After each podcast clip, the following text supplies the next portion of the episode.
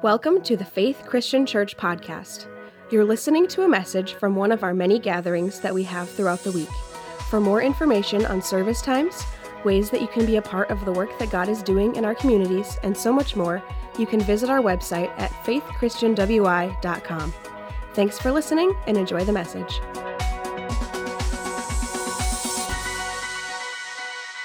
and for future. And tonight I'm going to speak to you for a little bit about a, a story of the Bible that illustrates what it is to be all in. And I, I'm going to share this with you right now. This isn't something that happens to me very often. And uh, as I was worshiping, I mean, I think all of you that agree tonight just have a great worship time. Wasn't it just powerful? It was great. So I was worshiping right in the back and walking around, getting ready to come up here toward the front.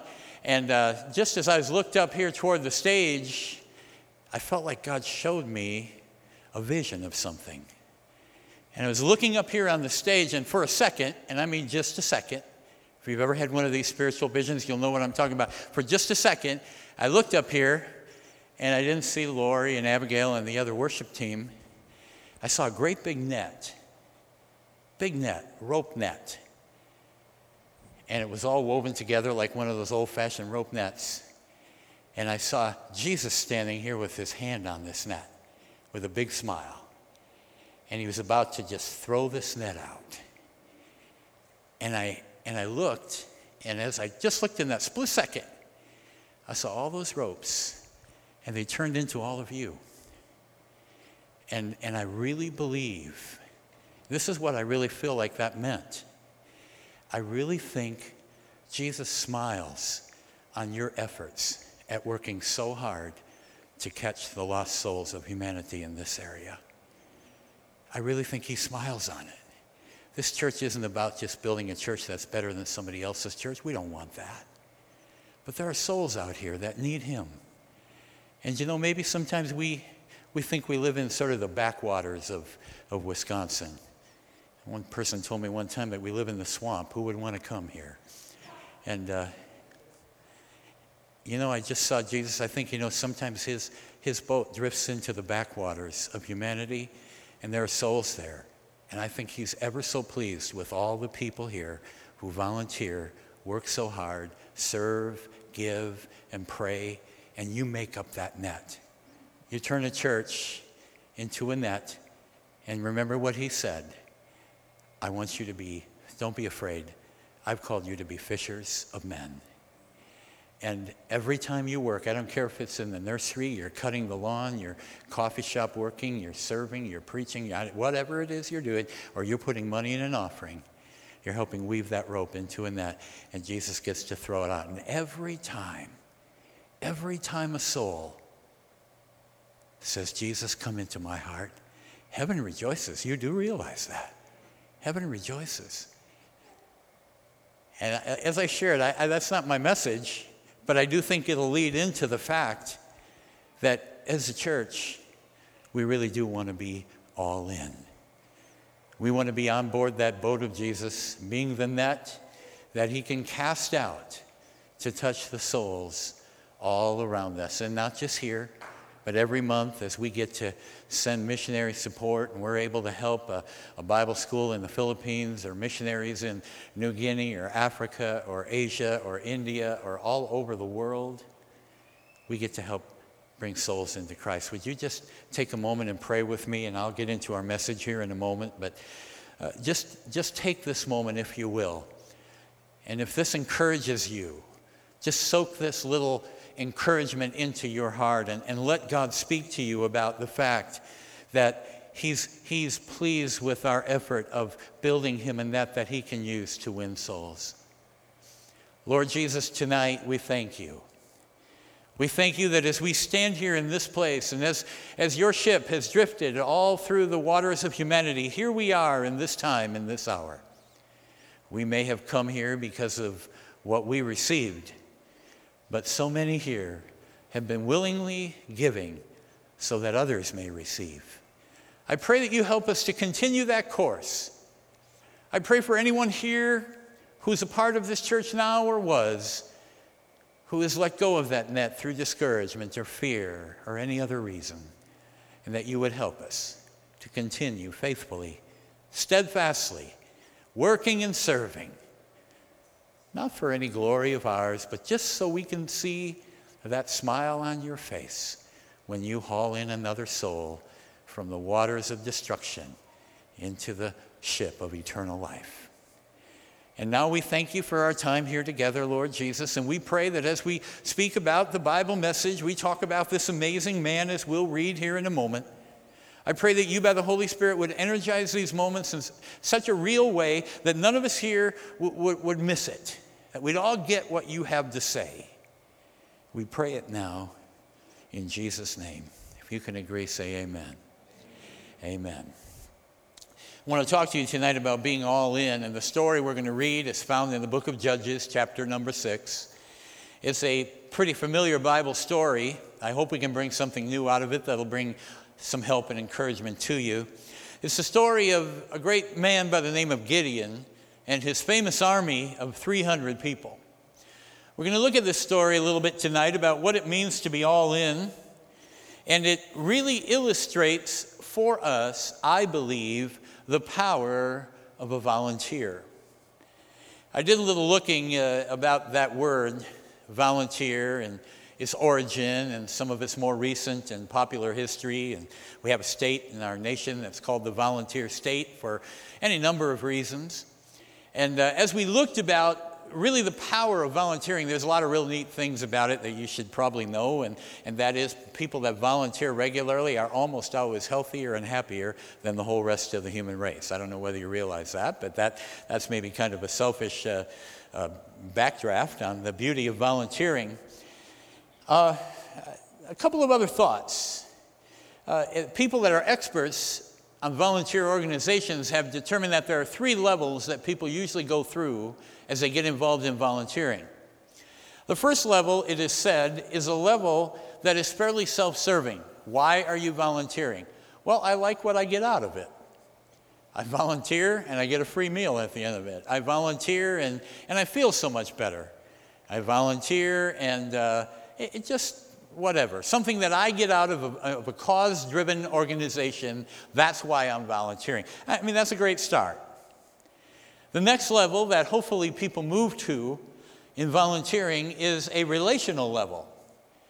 I volunteer because I get to meet some really neat people. Well, that's surely true here. I, I, I, love our people here, and I, I think it'll be the joy that we can take to heaven and enjoy for all eternity is the fact that we have got to work together with some of the coolest people on this planet. I feel that way every day, and I, I sure hope that you can feel that with your brothers and sisters here.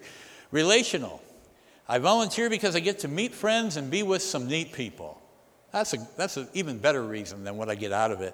The third is the level that most organizations hope for and not a lot of them get to. And that's the level that says, I volunteer because I have a passionate belief in this cause. Those people are the all in. A passionate belief in this cause. I, I, it's fine that I'm going to get something out of it, and I really appreciate working with neat people. But even if I have to work with sour people, I believe in this cause to the point where I'm passionate about it. That group is the volunteers that are all in. At heart, a volunteer is serving because they really, really, really want to, not for any other reason. They're all in. Let's read the story here in Judges chapter 6. Won't read every part of it because it gets a little long, but we'll read enough to give you the, the history. Judges chapter, chapter 6, uh, starting in verse number 1. The Israelites did evil in the Lord's sight. So the Lord handed them over to the Midianites for seven years. The Midianites were so cruel that the Israelites made hiding places for themselves in the mountains, the caves, and the strongholds. And whenever the Israelites planted their crops, marauders from Midian, Amalek, and the people of the east, multiple nations, I would say, would attack Israel. They would camp in the land and destroy the crops far away as Gaza. They left the Israelites with nothing to eat, taking all the sheep, goats, cattle, and donkeys. These enemy hordes coming in with their livestock in tents were as thick as the locust. They arrived on droves of camels, too numerous to count, and they stayed until the land was stripped bare. So Israel was reduced to starvation by these Midianites. Then the Israelites cried out to the Lord for help. So that's a lot of history in a big paragraph. Seven years, starvation. They're crying out to God in desperation. When they cried out, verse 7, to the Lord because of the Midian, the Lord sent a prophet to the Israelites. Prophet said this This is what the Lord God of Israel said I brought you up out of slavery out of Egypt. I rescued you from the Egyptians and from all who oppressed you. I drove out all your enemies and gave you their land. I told you I am the Lord your God. You must not worship the gods of the Amorites in whose land you now live, but you've not listened to me. So God was saying, if you want to know why it happened, that's why. Verse 11. Then the angel of the Lord came and sat beneath the great tree at Ophrah, which belonged to Joash of the clan of Abiezer. Gideon, son of Joash, was threshing wheat at the bottom of a winepress, the equivalent of the basement of a barn in our day, the bottom of a winepress to hide the grain from the Midianites. The angel of the Lord appeared to him and said, Mighty hero, the Lord is with you. This is the New Living Translation. Others say great man of valor, same meaning. Mighty hero, the Lord is with you. This is happening in a basement. He's hiding uh, with good reason, not just hiding like he's afraid. He's, he's trying to get some grain before the Midianites steal it all. Sir, Gideon replied, if the Lord is with us, why has all this happened to us? Talk about a knee jerk reaction. Mighty hero, the Lord is with you. Oh, yeah? Well, if God's with us, what do you call this mess we're in? Where are all the miracles our ancestors told us about? Didn't they say the Lord has brought us out of Egypt? But now the Lord has abandoned us. He's handing us over to these Midianites. And the Lord turned to him and said, I'm sorry, Gideon. It's really been tough on you, hasn't it? Maybe what you should do is take a break. Maybe, maybe it's been too hard. Did you notice that God doesn't even address that? What's the next word that God really did say? Say it out loud. Go. You're a hero. Go. Go with the strength you have and rescue Israel from the Midianites. I am sending you. Quickly, let's look at some of these lessons here. Number one, Gideon was called to lead a rescue mission of a near hopeless cause. Near hopeless cause. These nations, there were two nations specified, and then a multiplicity array of a multitude of nations from the east. They all came and they completely overwhelmed the whole land. There's no way you're going to defeat all those people. Gideon was called. Interestingly enough, when we use words like God has called me, it's almost like a defeat word. It's like, well, you know, I had all these plans for my life, but God called me to do something else. If God's called you to do something, I don't care if you're the vice president, it's a promotion, not a demotion. It's a good place to say amen. If God's called you to do something, He didn't say, Listen, I know you got this really good life plan and I hate to interrupt it. Could I just please ask you to do, I just need a, just a little something done for me. He goes up to Gideon and said, Hero, awesome man, are you ready? You're going to deliver my people. Uh, no, uh, no. If you read the rest of the narrative, Gideon goes on into a great big long deal. God's calling is to declare who you are and what you will do, not what you have and how good you think you are. God declares, This is who you are. This is what I'm calling you to be. This is what I've made you to do. This is what's going to happen because you do it. Now, you ready? His reward was going to be nothing less than the deliverance of his nation. Our reward for obeying our calling is nothing less than seeing that net full of human souls that will make heaven one day. And don't you make a mistake about it a thousand years from now, a hundred years from now, when we're in that beautiful place we call paradise in heaven, and you meet some people that you hardly knew, and they come up and hug you and say, You have no idea, but I wouldn't be here if you hadn't served. That's your reward. That's your reward. His immediate response was an argument. And it would be noted, notable to say that before he was ready for, for a real victory, he had to settle these issues. He really did. And he did settle them. You read the rest of the narrative, and he goes on and on back and forth. You know, God, what about this? What about this? We're the smallest. We're the least. We don't have the means. We don't have the materials. We don't have the men. And, you know, and God just patiently listens to this silly stuff, which doesn't matter at all. God's already predetermined what the outcome's going to be. But he lets them argue around for a while, and eventually he goes. The, the only thing that you'll find out from God in this thing, in this narrative, and if you're really interested, is that God didn't answer his why question with anything but affirmation. You know, if you ever feel like, you know, well, God's got this word for me, He's always trying to cut me down and tell me how bad I am. Uh, not usually. This, this guy looked like a hero, mighty hero to you in the basement, hiding out? He's not sharpening a spear. He's trying to find some grain left in the corner of the, of the shack and take care of some before the Midianites get him. And God says, You're my hero. Go in the strength you have. The Lord will be with you. You will deliver Israel. Affirmation. God affirms you. He calls you and then he affirms you. His fleeces, he took these wool fleeces and set them out and said, Make the, the ground wet and my fleece dry, make that be a sign. And people think, Well, I need a sign from God. These weren't a sign of direction, they were just a sign of affirmation. Gideon said, Maybe Gideon had what a lot of us and I surely have had, and that is a low enough self esteem to wonder, God, really? You could use me? Is it possible? Here, how about this? We do it? Yes. Well, what if we do it this way? Will you do it? Yes. Well, but I don't really feel like it. You're a mighty man. Would you just do it? And he did it. Two, Gideon was asked to prove himself at home first. Quick thought.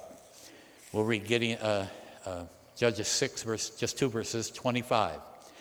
That night, first assignment, Gideon, the Lord said to Gideon, Take the second bull from your father's herd, the one that is seven years old, pull down your father's altar to Baal.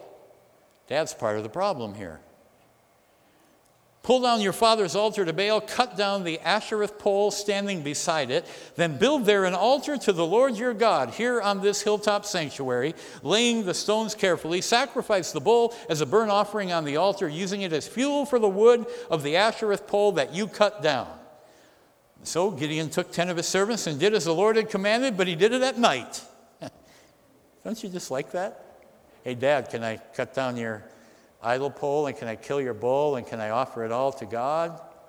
Maybe not. He didn't ask, he just did. but he did do it at night. He was afraid of the other members of his father's household and the people of the town. The lesson here is that we want to go somewhere else and be someone different than we are in order to lead what God's called us to lead, and God asks us to start right at home. That's another good place to say amen. He asks us to start right at home. What's wrong in your own house? Fix it there. Start there. You want to tell somebody about Jesus? Tell your family about Jesus. Well, they won't listen. Well, maybe they don't listen right away, but who are they going to hear it from if not from you?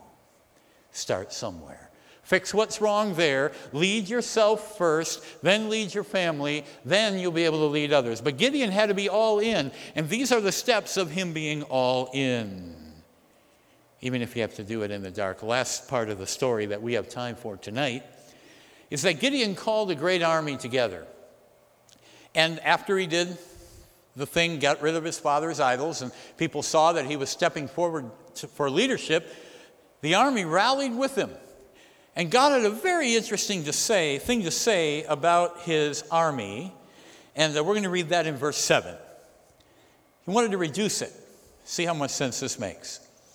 Verse number seven. So Jerubbaal, that is Gideon, his nickname was against Baal because he cut down that altar. And his army, they got up early and they went as far away as the spring of Harod. The armies of Midian were camped north of them in the valley near the hill Moreh. The Lord said to Gideon, This is hard to read. You have too many warriors with you. Can you imagine that? If I let you all fight the Midianites, the Israelites will boast to me that they've saved themselves by their own strength. Therefore, tell the people get this whoever is timid or afraid may leave this mountain and go home. So we got an army enlisted. Who wants to go fight? Yes, we're fighting Gideon. We got to get rid of the Midianites. Now, any of you, just just quick survey here. Any of you feeling a little afraid, a little timid, really don't want to fight? Go on home. Who would do that? Hmm. So 22,000 of them went home, leaving only 10,000 who were willing to fight. We're talking about being all in. And God wanted an all in army. He just didn't want chairs full. We're living in the day where it's really, really popular to get as many people crammed in the building of church as we can. And make no mistake about it, every soul is valuable. And we want every soul to Christ that we possibly can, and every Christian being shepherded in church that we possibly can. So to say that numbers don't matter, they do if they're people that you're concerned about. We understand that. But it can't just be jamming people in a building. It's got to be actually having those people turned into all in soldiers for Christ. The process of what did you come for? Well, I came because it's really good. And then I came because I like the people. But at some point, that, that needle on the gauge flips over to all in. And you're here because you're saying, you know why I'm here? Because I passionately believe in the cause of Jesus. And I believe reaching every soul is worth it. And that's what God was doing with Gideon. He's left with 10,000 soldiers willing to fight. God told him, There's one more test. Take them down to the stream or to the river and, and have them drink water and separate them based on how they drink. The, the ones that picked up water in the cup of their hands and drank, put on one side. The ones that just kind of kneel down or lay down and drink in the water face down, put them on the other side. And God said, The ones who drank out of the cup of their hands, keep them, send all the rest home. He's down to 300. Now, I looked up, and I know you're wondering, you know, what was the significance of that? I can't find anybody that even, eh, you know, there's all kinds of speculation, but I'm sure there was a good reason, and someday I'll figure it out and tell you. But I, I can't even find a scholar that knows exactly why. There's guesses why, but it's who knows what it was. But God had a real serious motive. I don't think it was he was worried about how they drank water. He wanted people that were all in. And they were down to 300. 300, which you can easily fit in this building, as an army against a number of soldiers that you would have had to spread out from about halfway to New Lisbon all the way past the interstate, as thick as you could see them. And we got people in this building who wants to go fight. Well, one thing had to happen all of those 300 had to be all in, or we're not having a battle here. The story goes on.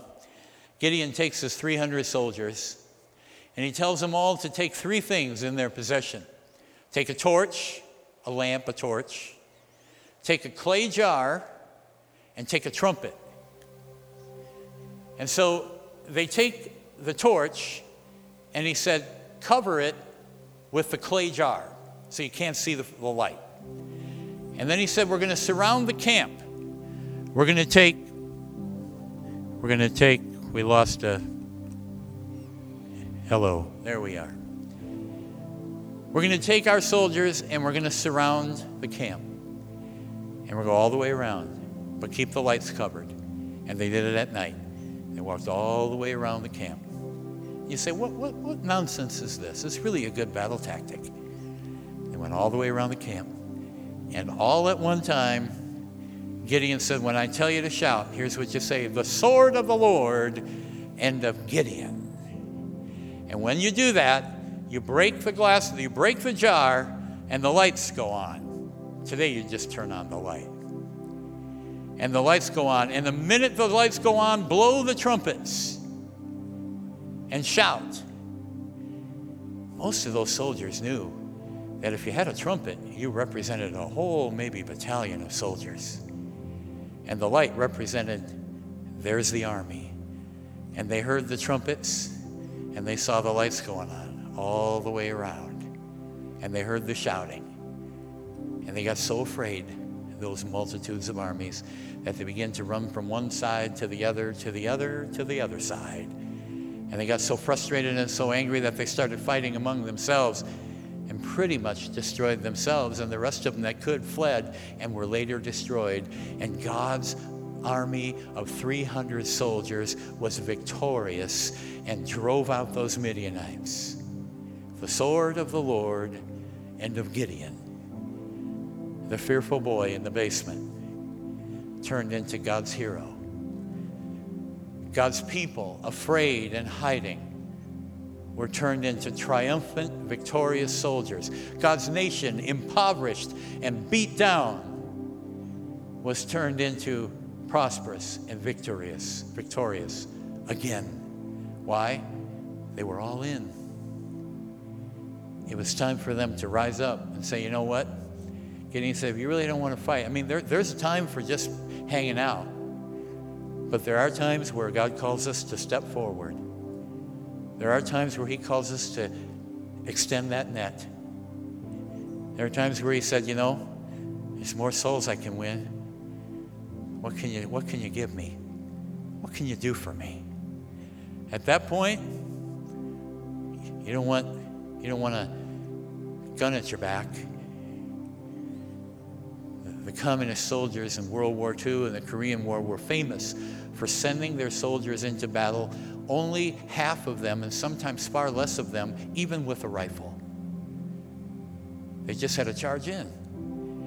And the reason they were charging in is there was one of their own soldiers at their back with a gun and saying, If you retreat, we'll shoot you. True story. Jesus' army doesn't work like that. He stands out in front of us. He said, Want to come? You don't want to come, you don't have to.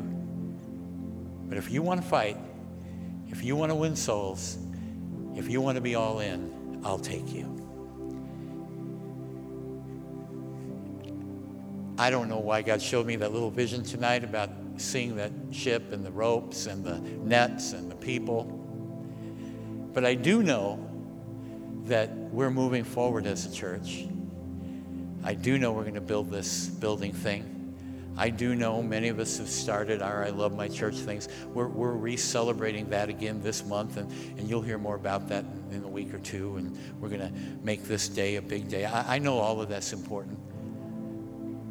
But far more important than what we do physically is the fact that we can be God's victorious soldiers and we can be all in. Would you stand with me tonight? All in for faith. Sunday, we're going to be hearing about all in for family. We're going to talk about all in for finances, and we're going to talk about our future, what God has for us. Would you bow your heads with me in a prayer just now? Lord Jesus, we thank you on this night.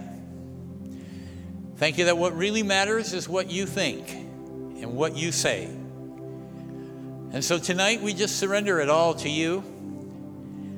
Like Gideon, we all have our fears. Many of us here tonight are going to do things, are going to have to do some of our acts of obedience at night because we're afraid. And, I don't think you scold us for that. We're going to do it quietly and secretly because we're not just quite as bold as we'd like to be. I pray that you help us. I pray that you help those of us, Father, who are just considering that we'll choose to be all in with all that you have for us.